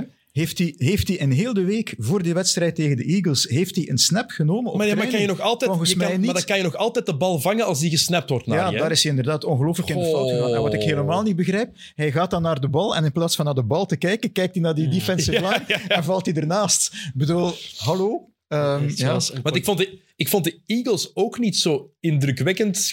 Dat was algemeen ook een van de beste defenses. En dat bedoel ik... Ze zijn niet tot het gaatje moeten gaan in die wedstrijd. Omdat je wist, de andere ploeg gaat toch geen punten scoren. En daardoor zijn ze, wat jij dan net battle-tested noemt over de Chiefs, die wel het moeilijk gehad hebben met de Jaguars, die het moeilijk gehad hebben met Team on Fire, de Bengals. En het moeilijk gehad hebben met hun eigen team, want Mahomes was geblesseerd, maar iedereen waar hij normaal naar gooit, hè, zijn receivers, zijn wapens, die waren allemaal geblesseerd. Ja. Hij had, want Tyreek Hill is dan vertrokken, zijn beste receiver. En dan, jullie zeiden het net, jonge, onervaren mannen, maar die het wel goed gedaan hebben. Of minder grote namen. Ja. Maar die zijn bijna allemaal geblesseerd uitgevallen in die Conference Championship. En toch heeft Mahomes altijd een manier gevonden om iemand te bereiken. Zelfs Marcus Camp heeft een bal gevangen en die is de dag ervoor gepromoveerd van de practice squad. En die is maar half december bij het team gekomen. Maar we hebben Mahomes redelijk opgehemeld en gezegd dat we niet onder de indruk waren van de Eagles. Maar Jalen Hurts is wel voor een reden nummer 2 in de MVP. Ja, Ja, ik heb een artikel gelezen, jullie hebben het al gehad over het feit dat hij kan lopen met de bal, dat hij die bal kan gooien. Maar de grootste evolutie die hij doorgemaakt heeft, is dat hij het spel sneller beginnen zien is en meer vooruit is beginnen denken van wat er zou kunnen gebeuren. Yes, hij gaat ook, hij heeft ook de quarterbackcoach, Brian Johnson, is erbij gekomen. Daar gaat hij altijd mee overleggen aan de zijlijn. En Johnson is dan soms onder de indruk van wat hij vertelt van ik heb dit gedaan, omdat ik dat gezien had en dit ging gebeuren. En dan klopt dat inderdaad ook. Dus dat is denk ik de grootste evolutie die Hurts doorgemaakt heeft. Zeker wat je vaak ziet bij zo'n type quarterback. Want Hurts is iemand die eigenlijk fysiek sterker was dan dat hij per se de technische skills had van een quarterback. Is net dat vaak het zwakke punt. De juiste keuzes en beslissingen maken. En als je inderdaad globaal gaat kijken naar zijn seizoen dit jaar, heeft hij niet vaak de foute keuzes gemaakt. Nee. Dus dat is inderdaad, als je en die fysieke skills kunt koppelen aan de juiste vista, het spel vertraagt zeg maar in zijn hoofd, waardoor dat hij het allemaal ziet, ja, dan zijn er gewoon een enorme gevaarlijk wapen. En wat ook cool is aan de Eagles, wat we ook nog niet gezegd hebben, is hoe dat ze de 4th and 1 tot een kunst... Eigenlijk niet een kunst, want er komt veel kritiek op. Ja. Maar dus normaal op 4th down... neemt je niet altijd risico. De Eagles pakken naar dit seizoen heel veel risico op. Ook op hun eigen helft gaan ze ervoor op 4th and 1, omdat ze een zodanig hoog slagingspercentage halen, omdat ze het eigenlijk een beetje naar een rugbytechniek hebben teruggebracht, waar iemand... Ik zie wel... Jij vindt dat het niet mag. Jij vindt het onreglementair. Nee, het is niet onreglementair. Misschien moet je even uitleggen wat ze effectief doen. Ja, dus er staat 2 man achter Hurts eigenlijk. 3 man. Die elk om beurt een extra duwke komen geven, waardoor dat hij die hard vooruit gaat. Niet elk om beurt. Op het moment dat hij de bal krijgt, pakken ze elk een bil vast. Ja. En ze duwen zijn billen vooruit, terwijl hij zelf met de benen beweegt natuurlijk. En komt hij er dan nog niet, dan de 3e man, meestal de tight ends, die komt dan nog om hem een duw in de rug te geven, waardoor het dan verder gaat. Is het toegestaan? Het is toegestaan. In 2006 is het reglement veranderd. En daarvoor mocht het niet. Je mocht hem niet in de lucht steken. Nee, daarvoor mocht het niet. Daarvoor mocht je hem niet opheffen. Weet je, assisting de runner mocht niet. Je mocht hem eigenlijk ook niet in de rug duwen. Je mocht hem niet in de rug duwen, je mocht hem niet opheffen. In 2006 is het veranderd. En is het nu gewoon, je mag hem nog altijd niet opheffen. En je mag er nu ook geen cirkel meer rond maken. En je mag hem niet trekken in welke richting dan ook. Okay. Dat staat er nu. Dus en vandaar dat je kan duwen in de rug. Maar zij hebben het tot een edele kunst verheven. Het American football komt voort uit het rugby, hè? Vind ik ook. Ja, oorspronkelijk. Het is zelfs zo ver gegaan dat Dan Quinn, de defensive coordinator van de Cowboys, heeft contact opgenomen met de gewezen coach van het Engelse nationale rugbyteam om te vragen wat hij daartegen kon doen. Is het waar? Ja, en die heeft hem geantwoord. Hij heeft de beelden dus bekeken en eigenlijk had Quinn had hem ik weet niet hoeveel beelden en beeldmateriaal doorgestuurd. En hij zegt dat het enige wat je kan doen is shoulder tegen shoulder en dat winnen. En dan moet je eigenlijk met je schouder onder de schouder gaan. De laagste gaan. En op die manier tegenhouden. Maar het probleem is, als je dat doet, dan doe je een complete sell-out tegen die run. En ja, als ze dat zien, dan moet er maar één fake en er loopt 1 receiver 2 yards verder en Hurts kan die bal gooien. Ja, er staat niemand meer om hem te vangen, om hem tegen te houden, die receiver. Dus ofwel vangt hij hem en heb je sowieso de nieuwe eerste poging. In best case scenario heb je ook de defensive backs die er niet in de buurt staan en kan je nog het hele veld aflopen. Dus het is simpel zorgen dat ze niet in 4th and 1 komen, want dan zijn ze gescharreld. Hoe laat moest jij door, Leroy? 10 minuten geleden. Maar echt? Doe maar verder, nu doe maar op het gemak. Hoe laat begint de match? 8:45, maar ik moet nog naar West-Vlaanderen, hè, Matt? Ja. Het is 1:15. 1:15, oké, maar ja. Dus over een kwartier vertrekken, dan ben je nog op tijd. Het eerste kwartier is niet. De eerste 5 minuten gaat er niet gescoord worden. Je gaat zien, gaat echt zo'n goal zijn. 2-0 als ik kom. Maakt niet uit, er is nog een terugmatch. In Mechelen. Ja, Evert zal mij wel meenemen in zijn loge. Heeft hij een loge? Ja, ik ga daarvan uitgaan. De mid-mid-loge. Ja. Eigenlijk zou Sam dat wel moeten kopen voor Evert. In elk stadion van België. Nou, nee, enkel Malinois. Hè? Waarom voor Evert en niet voor mij in Waregem? Ja, voor jou zeker. Maar ik vind, het zou gewoon het Leroy Deltour stadion moeten heten, dat vind ik. Dat Elindus betaalt daar nu voor. Hè? Shout-out Elindus, ik weet niet wie dat is. Wat is dat zelfs? Klinkt als licht. Nee? Klinkt als licht. Ja, licht, elektriciteit, weet ik. Heel schoon. Heel mooi. Oké, dus de 4th and 1 de 4 downs gaan belangrijk worden. Ik ben heel benieuwd wat de rugbytechnieken. De Eagles die zijn wel op het juiste moment helemaal aan het pieken. En daarmee bedoel ik vooral fysiek. buiten Hurts zijn schouder een beetje, zijn die redelijk tot zeer fit op dit moment. Als je het vergelijkt met de Eagles en met de Chiefs, als je het vergelijkt met de Chiefs en Eagles, met veel Chiefs gezonder. Ja, Lane Johnson, een van die offensive linemen, die heeft ik denk dat het een liesbreuk is, die heeft 5 weken gerust. En tijdens de wedstrijd tegen de 49ers is zijn scar tissue opnieuw gescheurd. Dus die zit opnieuw met die blessure. Dus die stelt dat uit tot na de Super Bowl om geopereerd te worden. Schief, maar de Super Bowl, je weet ook nooit hoe vaak je er teruggeraakt. Hè? Ja, nee. Jouw favoriete speler, Dan Marino, hoeveel Super Bowls heeft hij gespeeld? 1, daarom. En toen hij die speelde, dacht iedereen, zoals bij Burrow nu, je geraakt wel terug. Ja. Maar dat is geen garantie om daar terug te geraken. Aaron Rodgers ook bijvoorbeeld. Ja. Aaron Rodgers, die heeft er... Eentje gespeeld ook maar zelfs. Heeft hij niet eentje verloren? Nee. Dus het is niet omdat je een goede speler bent dat je effectief nog eens in de Super Bowl gaat geraken. Het is zoiets uniek. Ik snap wel dat je daardoor extra risico neemt. Ook al is het in de long run niet echt verstandig. Maar voor Lane Johnson is de long run niet meer zo lang waarschijnlijk. Hè? Die is zo aan de nauwe kant niet. Die kan als offensive lineman die wel nog een... En ook gaat wel tot september om terug te komen. Hè? Ja. Dus dat is wel savage. Dat is oké. Dat is oké. Lane Johnson, al 2 jaar geen sack meer op zijn geweten. Toegelaten. Dus zouden we hem kunnen gebruiken. Ja. Moeten ze bij Kansas City bezorgd zijn over Kelsey? Het belangrijkste wapen van Patrick Mahomes eigenlijk dit seizoen. Wat de jaar die gehad heeft, dat is onwaarschijnlijk. Als je weet dat hij misschien niet ging spelen vorige week, omdat hij een rugblessure had of backspasms. En dan, als je dan ziet wat hij doet, dan denk ik niet dat ze zich... ze moeten zich niet ongerust maken. De Super Bowl wil je inderdaad niet missen. En als hem tegen uw broer is, dan is het nog extra, wil je hem zeker niet missen. Denk ik. Hoe hard gaan de Amerikaanse media dat verhaal uitmelken? Ja. Ze zijn er al mee bezig, maar hoe extreem zal het gaan? Dat is toch ook een dankbaar... Dat zijn toch de leuke verhalen? Ja. Zouden wij dat verhaal niet uitmelken? Gaan wij dat verhaal nu niet uitmelken? Ja, melk het uit. Ja. Ik ben geen ervaren uitmelker. Dus niet elke West-Vlaming werkt op een boerderij, jongen. Wat is dat hier voor vooroordelen? Ja, ik kom van de kust, daar hebben ze geen koeien. Dus, ik heb zeekoeien toch? Nee? Ja. Ik heb het woord melken niet gebruikt. Ik pik gewoon in op wat mijn gasten zeggen, hè, Leroy? Ja, sorry, ik zal zo geen rare dingen zeggen. Ik geef u het podium, hè? Ja, nee, gewoon supercool. Ze hebben alle twee al een Super Bowl gewonnen.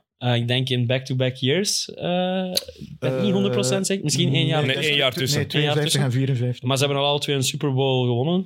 Wat al vrij vet is voor een familie, denk ik. Ja. En nu als ouders die twee tegen elkaar gaan spelen, is enerzijds een beetje uw hart vasthouden, want het is nog altijd NFL. Dus je bent nog altijd bang dat trainer zijn oog of zo gaat kwijtraken. Maar wel, allee. Dat is alleen maar in de film. Any Given Sunday. Het zou natuurlijk plezant... Als ze samen zouden spelen, zou volgens mij nog plezanter zijn als ouder. Maar nu dat is zeker een winnaar. Ja, maar ze spelen niet echt tegen elkaar, hè? Nee. Ze spelen al twee op offense. Maar Donna Kelsey, de moeder, die kan toch niet verliezen? Je hebt sowieso een winnaar, maar je moet wel... Voor welke zoon zijn er dan het meest? Je favoriete zoon. Hoeveel kinderen heb jij, Jurgen? 3. Zeg nu, 2 zoons en een dochter. Heb je een favoriet kind? Zeg nu wie dat je het liefst hebt. Dan moet ik opletten wat ik zeg, natuurlijk. Ik ben blij dat ik de favoriete zoon van mijn mama ben. Ik zie ze alle 3 even graag. Heel, heel diplomatisch. Ja, nee, maar wie heeft het mis? Als jouw 2 zoons... Dus voetballen die of wat spelen zij? Ze hebben alle 2 gevoetbald, maar er zit 1,5 jaar als je had moeten kiezen, had je dat kunnen doen? Stel je voor dat ze echt voor een titel spelen, al is het op lager niveau. Zou jij kunnen kiezen, ik wil liever dat die wint of die wint? Nee. Mag ik de vraag een beetje anders stellen? Je mag het zeker. De ene wint, de andere verliest. Ja. Nou, wie gaat er eerst na de match? Nou, die dat getroost moet worden. Ja, dat zou ik ook denken. Ja. Oké. Ja. Nee? Eenmaal momentje, zeg. Maar ga je... Ja, toch? Ik weet niet. Ik heb ook geen kinderen, maar als je logisch nadenkt... Je gaat toch altijd eerst... Zult gaan feesten, jongen? Tijd voor tranen achteraf, jongen. Samen met Kelsey. You gotta fight for your right to party. Dat zou ik doen. Met de feester, met de winnaar. Slechte vader ik waarschijnlijk. Je kunt ook splitsen als ouder. Hè. Je kunt de moeder naar de verdriet... Oh nee, dat is in patronen, denk ik. Eén van de twee kan naar de verliezer gaan en de andere kan naar de winnaar gaan. Ik ben hier punten aan het pakken. Ja, je bent er echt punten aan het scoren. Echt. Chance dat je al van straat zet. Nee, wacht. Niet waar. Travis Kelce, dus die van de Chiefs, hè, heeft dat wel opgeroepen trouwens aan de fanbase van Kansas City. Raak het standbeeld van Rocky in Philadelphia niet aan en hang er zeker geen shirt over met het nummer 87, zijn nummer. Want alle ploegen... waar de Eagles al tegen gespeeld hebben in de playoffs en ook sommigen in het reguliere seizoen. Ja, blijkbaar hebben de supporters daar hebben die een shirt rond het standbeeld van Rocky gehangen. Ja, dat was inderdaad het geval van de 49ers. Slecht idee. Die foto is dan ook... Hoe briljant dat er een standbeeld van Rocky is. Dat is nou wat ik aan het denken ben bij dat verhaal. Ja, dat vind ik cool. Waarom staat dat in... Ik heb nooit de Rocky-films gezien. Ik wel. Is die van Philadelphia? Ja. Oké, dat is duidelijk waarom het standbeeld daar staat. Maar dan nog... Allee, dan... Hebben wij een filmheld in België waarvan een standbeeld bestaat? Ik was er ook aan het denken. Hebben wij een film... Ik moet soms over een rond punt waar Cowboy Henk zo dat stripfiguur al staat. Van stripfiguren hebben we al wat standbeelden, maar van een film. Coco Flanel? Urbanus. Heeft hij een standbeeld? Heeft hij een standbeeld, denk ik. Ik denk het wel, op de Zeedijk in Middelkerken. Heeft hij een standbeeld? Ja, daar dat is de stripgemeente met het stripfestival. Dat is ook weer strips. Ja, maar het is meer naar de strip en niet naar de film. Ja, we zijn een stripland. In Kalmthout, standbeeld van Suske en Wiske, weet ik ook. Want Willy van der Steen komt vandaar. Waregem, Brik Schot. Dat is ook geen coureur. Ik wou zeggen, dat is geen stripheld. Ik wou zeggen dat wij ook standbeelden hadden, jongen. Panamarenko heeft ook geen standbeeld van zichzelf, maar wel iets gemaakt. Ja, dat zijn kunstwerken, jongen. Dat zijn geen standbeelden. Rubens heeft ook een standbeeld, maar ja, dat is alleen... Ja, en eerst was er het standbeeld van Daans en dan pas de film, dus dat telde ook niet. Dat telde ook niet. Nee. Daar hebben ze een film over een standbeeld gemaakt. Ja, voilà. Oké. Mensen die nu voor het eerst... sorry als jullie al afgehaakt zouden zijn, dus ik zou het begrijpen. Echt zotte levenswijsheden. Als er mensen zijn die NFL niet echt kijken, op wie moeten ze nog letten buiten de broertjes Kelsey, Mahomes en Hurts? Op wie moeten ze nog zeker letten? Hassan Riddick, verdediger van de Eagles. De man die ervoor gezorgd heeft dat Brock Purdy, die de elleboog ook blesseerde. Was er niet om gedaan. Onbewust trouwens. Onbewust, ja. Dus die, want dat is ook de man met de meeste seks bij de Eagles. De meeste seks? Vet. Allee, het niveau wordt hier... Seks? Dat drie slokken. Nog erger. Leroy is al te klaar voor de voetbal. Hè? Echt. Ja. Sorry, ik ben platvloers aan het worden. Sorry. Maar ik kan zeggen, hij is de speler die bij de Eagles het meeste bij de quarterback geraakt is voor die de bal gegooid heeft. Ja, inderdaad. Mooi, ik dacht al dat je dat bedoelde. Oké, wie moeten we nog in de gaten houden? En dan zou ik zeggen de tegenhanger Chris Jones bij de Chiefs op de verdediging. Die toch ook twee... keer tot bij de quarterback geraakt is voor hij de bal gegooid had tegen de Bengals. Ik heb hier nog opgeschreven, zeker A.J. Brown en Devontae Smith, de belangrijkste receivers van Philadelphia. En vooral heel plezant, omdat dat tegenpolen zijn van elkaar. Mm-hmm. Als in Devontae Smith is echt het magerste manneke dat ik ken. En A.J. Brown is een gespierd monster. En dat is ook vet om die twee stijlen van de twee te zien. Mm-hmm. Devontae Smith is alles... hoe moet ik het zeggen? Geraffineerd zou ik gebruiken. En bij A.J. Brown is gewoon alsof dat hij door muren zou lopen. Hè? Dus dat is... heel geraffineerd. Hij kan verbergen dat hij de bal eigenlijk niet gevangen heeft. Dat is waar. Dat was slim gedaan. Ja. Maar je praat over de catch die hij heeft in de vorige week natuurlijk. Ja. Maar hij verliest die net op het einde. Wat een catch. Ja, joh. Ik dacht dat die bal 2 meter te hoog was. Ja, maar het is dus door die catch dat er niemand gezien heeft dat hij die bal... Nou, iedereen zo in awe. En slim, want blijkbaar zijn er echt heel veel ploegen die dan een signaal voor elkaar hebben van oké, nu moeten we snel zijn, want ik ben niet zeker of ik hem wel effectief had. Op het moment dat hem dat doet, vind ik het wel raar dat hem geen challenge doet. Maar ja, je zet natuurlijk... Ja, maar ze waren, te snel en blijkbaar... Ja. Het 20 seconden. De juiste herhaling om te zien dat die bal weggeklipt was toch niet uitgezonden geweest. Dus ook de mensen op de bank die de match uitzending aan het volgen zijn, die konden niet weten dat het zo was. Maar wat ik dan zo raar vind, is dat in New York, headquarters van de NFL, die krijgen op het moment zelf alle beelden van alle camera's van een spelsituatie. Dus die moeten het gezien hebben. Maar wel maar 19 seconden, hè, Jurgen? En als je dan de beslissing neemt... Ja, moet je snel zijn, hè? 19 seconden. En als je dan de beslissing moet nemen... Een replay official, als hij niet zeker is, kan onmiddellijk de referee roepen van... We moeten dat hier opnieuw bekijken. Oké. Goed. Het is dus niet enkel in België dat de VAR sukt. Ik moet eigenlijk opletten wat ik zeg. Ja, ik eigenlijk ook. Maar dat doe ik niet. Ik heb mij al kunnen ventileren, dus ik moet het nu laten. Oké, kom. Laat het los. Voorspellingen. Winnaar, je mag zelfs een score zeggen. En Super Bowl MVP. Chiefs 27-20, Mahomes. Of Kelsey. Daar twijfel ik nog. Dat is een mooie. Ja, Chiefs 30-27. En ik zeg ook Mahomes. Damn, ik ga allemaal Chiefs zeggen. Ja, ik zeg 34-31, high-scoring game. En ik zeg ook Mahomes. Kom, ik zeg Kelsey dan. Ik wou ook Mahomes zeggen, maar laat Kelsey dan maar MVP zijn. Is een tight end ooit MVP van de finale geweest? Denk het niet. Een tight end nog niet. Nee. Het gaat Mahomes zijn dan, hè, maar ja. Het is het moment. Nog eens, de MVP wordt nog eens... MVP, hij gaat nog eens de Super Bowl winnen. Het is nog eens zover. Ja, als de Eagles nu winnen, gaat niemand nog luisteren naar ons volgend jaar. Misschien sowieso al niet meer naar onze... Mijn reputatie is toch... Chance dat we onszelf zo serieus nemen. Iedereen zot inzetten op de Eagles nu waarschijnlijk. Ja, zou slim zijn. Ja. Oké, ik heb nog iets weg te geven. Het shirt van Nikola Jokic dat jullie konden winnen... 2 weken geleden, denk ik. Ja, 2 weken geleden. Jullie moesten een award bedenken en zeggen hoe die ging heten, waarvoor die was en eventueel iets knutselen. En ons dat doorsturen. Ik ga eerst beginnen met de eervolle vermeldingen, want we hebben veel toffe dingen doorgekregen. Camille Martens had de Dylan Groenewegen Award voor de vuilste speler, de man met het meeste fouten. Joren Lauwerijs, de Niels Sayed Award voor iemand die in het nu leeft. Een hele mooie. Ja, een hele mooie. De uitleg erbij was ook fantastisch. Niels. Maar het is te lang om het nu nog voor te lezen, maar een hele mooie. Niels Utens met de Mia voor Beste Soloman in 2022 Award. De award voor de onterechte winnaar van een award. Naar aanleiding van Meteor, die Beste Soloman wint. Okay, vond je een hele goeie. Leon van den Houten, de Black Mamba Award, ook een hele goeie. Wart van de Kerkhoven, die had de Dwight Schrute Award voor de beste nummer 2. Mooi. Allee, mooi. Als er een verwijzing naar die Office komt, of naar het eiland, dan ben ik al mee. Hey, maar zo moeilijk kiezen, jongen. Ja, Jasper... Die zijn allemaal niet gewonnen. Nee, dat is het ding net. Jasper de Nijs, we hebben overlegd, we hebben veel alles in de groep besproken. Jasper de Nijs met de Temptation Island Award, de ploeg met het meeste drama. En dan zei hij... Het kan natuurlijk ook de Anderlecht Award genoemd worden. Jan Vertongen met de Greg Oden Award. De grootste vergissing of slechtste inschatting bij onze preview dit seizoen. Vond ik echt een mooie. Maar de winnaar is... Dat is de Jan Vertongen. De Jan Vertongen. Okay. Maar de winnaar is... En ik ga mijn gsm erbij halen, omdat hij een paar awards heeft bedacht. Hij heeft zoveel moeite gedaan. Hij heeft een show uitgewerkt eigenlijk. Het is David van de Velde die wint. Die had eerst de Sayed Award voor de beste broerscombo die in de NBA spelen. Dus hij heeft gewoon ego gestreeld en daardoor de prijs gewonnen. Nee, maar wacht. Het is dan niet aan de Jocke Wouters Award. Voor de meest chille kerels die in de NBA spelen. Mooi. Vind ik mooi. Dan de Tijl Heijvaart Award. Voor de spelers met de meeste uithouding in de NBA. Aangezien Tijl zo goed zijn water kan inhouden.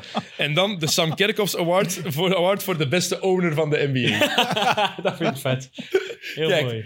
Oké. Kijk, een beetje het ego strelen, vooral van de collega's van de Chaotic 4, maar ik vind het heel mooi. Dus, en David is ook een trouwe luisteraar die veel reageert en die nooit meedoet aan een giveaway. Het was zijn eerste keer en hij wint direct. Ja, het is mooi gedaan. Ik weet het, maar het was moeilijk, want veel goede pogingen. Ik ga zien dat ik nog een extra prijs kan losweken bij de mensen van Bounceware. En als dat lukt, dan contacteer ik die mensen zelf. Ik heb anders een bezweten t-shirt van de Golden State Warriors. Wil je die weggeven? Die is wel al een keer gewassen en gedragen, hè.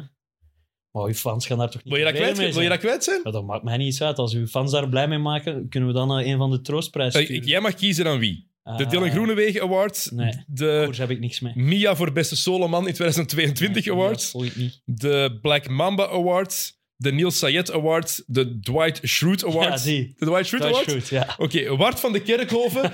Contacteer ons, dan krijg jij het Golden State Warriors t-shirt. Mashworm van Leroy. Dan krijg jij het t-shirt dat Leroy heeft gekregen in de Chase Center in San Francisco. En ingeslapen. Kijk, het is 19:25, je gaat nog redelijk op tijd zijn. Ja, top. Super. Goed, hè? Ja, maar ik wou nog vertellen over Kittle en over McLaurin. Ja, van mij mag je nog, hè? Ja, nee, dat is geen waar. Dat ga ik niet vertellen. Nee? Ja, hoe lang hebben we nog? Het is 19:25. Ik heb tijd. Ja, hij heeft nog niet verteld over wat hij beleefd heeft bij die NFL-wedstrijden. Nee. Dus ik heb, om u trots te maken, ben ik niet enkel aan een NBA-wedstrijd geweest, maar ben ik ook naar collegebasketbal geweest. Zowel bij de dames. Stanford. Dames of vrouwen? Wat is het? Want vrouwen moet je zeggen, denk ik. Ja. Ik wil het goed doen. Bij de vrouwen. Stanford, die zijn wel top. Ja, dat was ook indrukwekkend basket eigenlijk. En we hebben daar een man ontmoet die daar de security deed. En die had door dat wij totaal niet wisten waar we waren. Want wij waren op zoek naar pintjes, maar in college mochten geen alcohol drinken, blijkbaar. Die is aan de praat geraakt met ons. Die had door dat we van het buitenland waren. En dat bleek dat hij ook security was bij de 49ers. Dus die had ons dan eerst een goede plaats gegeven in Stanford. En dan zegt hij voor de dag erna... Ik sta altijd aan waar de persconferenties plaatsvinden. Dus kom gewoon naar mij, hier met een nummer. Kom 5 minuten voor het einde van de wedstrijd, kom naar mij. En ik ga u binnenlaten bij de spelers. En ja, wij geloven dat maar half, maar het match was gespeeld, dus wij doen dat. En effectief zijn wij daar dus wel tot bij de spelers en zo geraakt. Dus mijn vriend Jacob is een super grote George Kittle-fan. En dus die spreekt Kittle aan, zegt hij, ja, ik ben van België, mag ik een foto? En in plaats van een gewone foto pakt hij George Kittle in een chokehouding. Dus Kittle pakt met een kopij in een chokehouding. Echt een zalige foto. Kittle met kerstmuts. Jacob vast in chokehouding. Echt zalig. Maar ik wou natuurlijk de Commanders gaan zien. Want die kwamen ergens anders. Dus onze vriend Tim, denk ik dat hem heet. Ik ben het niet meer zeker. Hij zegt van ja, dat is de andere kant van het stadion. Maar die geloofde niet dat wij er ooit gingen raken. Dus wij in Lopas. Ik en mijn andere reisgenoot. En ook daar, waar ze de families of zo kwamen uitzwaaien, daar heb ik dan mijn grote held, dus Terry McLaurin, kunnen ontmoeten. En ja, dat was gewoon... Ik was verbaasd hoe accessible die waren eigenlijk. Ik heb het gevoel dat bij voetballers van dat niveau dat niet het geval zou zijn. Dat je er niet zo chill zou mee kunnen babbelen. En ik heb daar echt... Ik kan niet zeggen dat McLaurin lang met mij gebabbeld heeft, maar die vroeg wel, je hoorde waarschijnlijk aan mijn accent dat ik geen Amerikaan was. En zei van, ja, fuck, ja, moet ik echt eens naar Europa komen en zo. Of hem dat meende waarschijnlijk niet, maar voor mij was het belangrijk op dat moment. Dus dat was wel heel fijn dat die zo toegankelijk en zo vriendelijk waren. En ja, ik vind dat echt voetballers daar wel op de een of andere manier een voorbeeld kunnen aannemen. Maar, dus. Die security guard... Wat een goede gast. Ja, wat een held. Maar die moet dat niet doen, hè? Nee, en ik heb vaak bij Amerikanen... Jij zit ook... Je bent altijd wel een paar keer naar Amerikanen geweest. Dat die super vriendelijk zijn. Maar dat soms een beetje oppervlakkig, vriendelijk aanvoelt. Ja, zo fake van, how are you doing? Maar eigenlijk zonder dat ze echt uw antwoord willen weten of zo. En dat ze zo... Dat soms allemaal wat pocherig is van, ik doe dit en ik doe dat. En ik heb nu wel op die trip wel... veel goede ervaring gehad met Amerikanen die wel echt het beste met ons voorraden van zodra dat die voelden van jullie zijn van een andere kant van de wereld en delen toch dezelfde passie als wij delen. En dat zorgde ervoor dat die barrière precies doorbroken werd, waardoor dat wel veel dingen mogelijk werden. En ja, dat was echt shout-out naar die security guy, want dat was echt... Mijn trip kon al niet meer stuk na 2 dagen. Dat was echt vet. Dat is fantastisch, toch? Dat is inderdaad fantastisch. Echt. Maar het verwondert mij niet, die openheid van die spelers. Nee, echt zalig. Dat is echt zot. Ja. Alsof dat die veel, ja, ik weet niet, veel dankbaarder zijn richting fans of zo op de een of andere manier. En het zijn niet gewoon de kleinste spelers hè, of zo. Het was de ster van de 49ers en ook de ster van mijn ploeg eigenlijk. En dat maakt het gewoon fucking vet. Hè. Cool. Ik vind dat mooi om af te ronden. Ja. Top. Ik vind dat heel mooi. En mensen die twijfelen om te gaan, het is echt vrij doenbaar. Allee, het kost wel wat geld... Uiteraard. Maar ik had zo vaak het gevoel, in een NFL-match, ga je dat kunnen regelen? Ga je dat kunnen doen? Op zich, tickets zijn vrij... als je geld hebt... Zijn, of heb je meteen tickets. En als je op tijd genoeg, als je vroeg genoeg je tickets koopt, of het risico durft nemen en laat genoeg je tickets koopt, kun je wel zaakjes doen. En dan is het echt gewoon een kwestie van kijken waar dat je een goede vlucht kunt boeken. En ik vermoed dat er veel mensen zijn die fan zijn van de NFL en die vaak twijfelen van, zou ik eraan beginnen, zou ik het doen? Ik zou gewoon aanraden van, ja, doe het gewoon. Zeker. En de London Games, zijn die al uitverkocht? De tickets moeten nog beschikbaar. We weten nog niet welke matchups het zijn. De Bills komen, dat weten we wel. De Bills komen, de Titans komen, de Jaguars komen. Ja. En in Duitsland zijn het de Chiefs en de Patriots die komen. In Duitsland, in lederhozen. Is dat in Berlijn? Frankfurt. Is het niet in München? Frankfurt. Nee, het was in München dit jaar. Volgend jaar is het in Frankfurt. Damn, Frankfurt is toch niet... Duitsland, die tickets zijn ook nog niet beschikbaar, hè? Op de wachtlijst. Ik wil wel naar Mahomes gaan kijken. Als hij in Duitsland komt spelen. Ja. Dat is dichtbij, hè? Kennen wij iemand die bij Eleven werkt en accreditaties kan regelen voor ons? Nee, ik ook niet. Het contract loopt af na de Super Bowl, dus fingers crossed dat het verlengd wordt. Is er al een overnemer? Friends of Sports gaat dat kopen. Als de bazen van Telenet kijken, kopen terug NBA, NFL. Dat terzijde. Wij zouden heel blij zijn allemaal. Oké, ik moet nog even 2 dingen pushen. Er was een aflevering van Kick and Rush. Nee, er was geen aflevering van Kick and Rush. Fake up, dat doen wij niet. Oké, er komt een aflevering van Kick and Rush. Maandag wel, ja. Maandag. Is het gewoon met de klassieke 3? Ja, ik ga weer de transfergedragingen van Chelsea moeten uitleggen waarschijnlijk. Want we hebben daar nog 700 miljoen uitgegeven op de laatste 2 dagen of zo. Maar... Toch positief? Nee? De balans niet, maar... De balans van de rekening niet. Ja, maar de grote reset, het was nodig en... Maar bon. En het is slim aangepakt. Je hebt allemaal contract van 10 jaar en 11 jaar gegeven. Dus ja, ik vraag me echt af of dat gebaseerd is op het Amerikaanse model eigenlijk. Ja, absoluut. Je kan dan, als je een contract van 70 miljoen hebt, maar je geeft een contract van 10 jaar, is het 7 miljoen per jaar dat je moet afschrijven. Mahomes heeft ook een contract van 10 jaar. Hè? Ja. En dat is ook mijn zwaartepunt in het begin en dan... Ja. contract dat wat uithoeft op het einde, waardoor dat je makkelijker kunt... Of dan wordt het verlengd en wordt dat weer opgeschoven. Is het enkel de signing bonus die... Je moet eigenlijk een goede boek houden. Hoeveel staat Chelsea nu? 10e. Of 9e of zo. Top, heel goed. Jammer dat hij nog kwam. Er was wel een aflevering van Mit deze week met de Gouden Schoen, met Simon Mignolet. Dus die kan je ook nog zeker beluisteren. Was de moeite. Mignolet was heel interessant. Vooral verhaal over Anfield. Ik heb nog niet geluisterd. Dat stuk heb ik wel al gezien. Vond ik supercool. Wist ik ook niet dat de bezoekende keeper op applaus wordt onthaald. Dan heb je respect. Vind ik mooi. Ja. En er was ook een aflevering van 90 Minutes natuurlijk. Ja, toch? Hè? Yep. Ja, met Aster, Filip, Sam en Tuur Dirks, de nieuwe Steven de Voer. We zullen hem maar zo noemen. Benieuwd waarom trainer wordt over 5 maanden. Ik denk dat hij nog voetbalt. Ja, ik denk het. Oké, goed. Hopelijk zijn we volgende week terug. Ik weet nog niet met wie of wanneer, maar we regelen wel iets. En dan is het focus op de NBA. En volgende week of de week erna komen we terug met de Chaotic 4. En Jurgen? Super Bowl. Nummer 57. Nacht van 12 op 13 februari. 11 Sports vanaf middernacht. Het volledige traject met de pregame show. En de commercials ook? De commercials niet, die krijgen we niet te zien.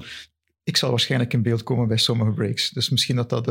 sommige commercials beter, sommige commercials... Ja, maar je kan ze altijd herbekijken op de USA Today website, zanderdags of zo. Dus dat kan altijd. Oké, voilà. Ja. Kijk, dat was het. Bedankt om te luisteren. En ook bedankt als je ook gekeken hebt. Kijk, heel mooi de outro verkloten. Voilà, het past bij Xenos. Tot de volgende keer. Salut, yo.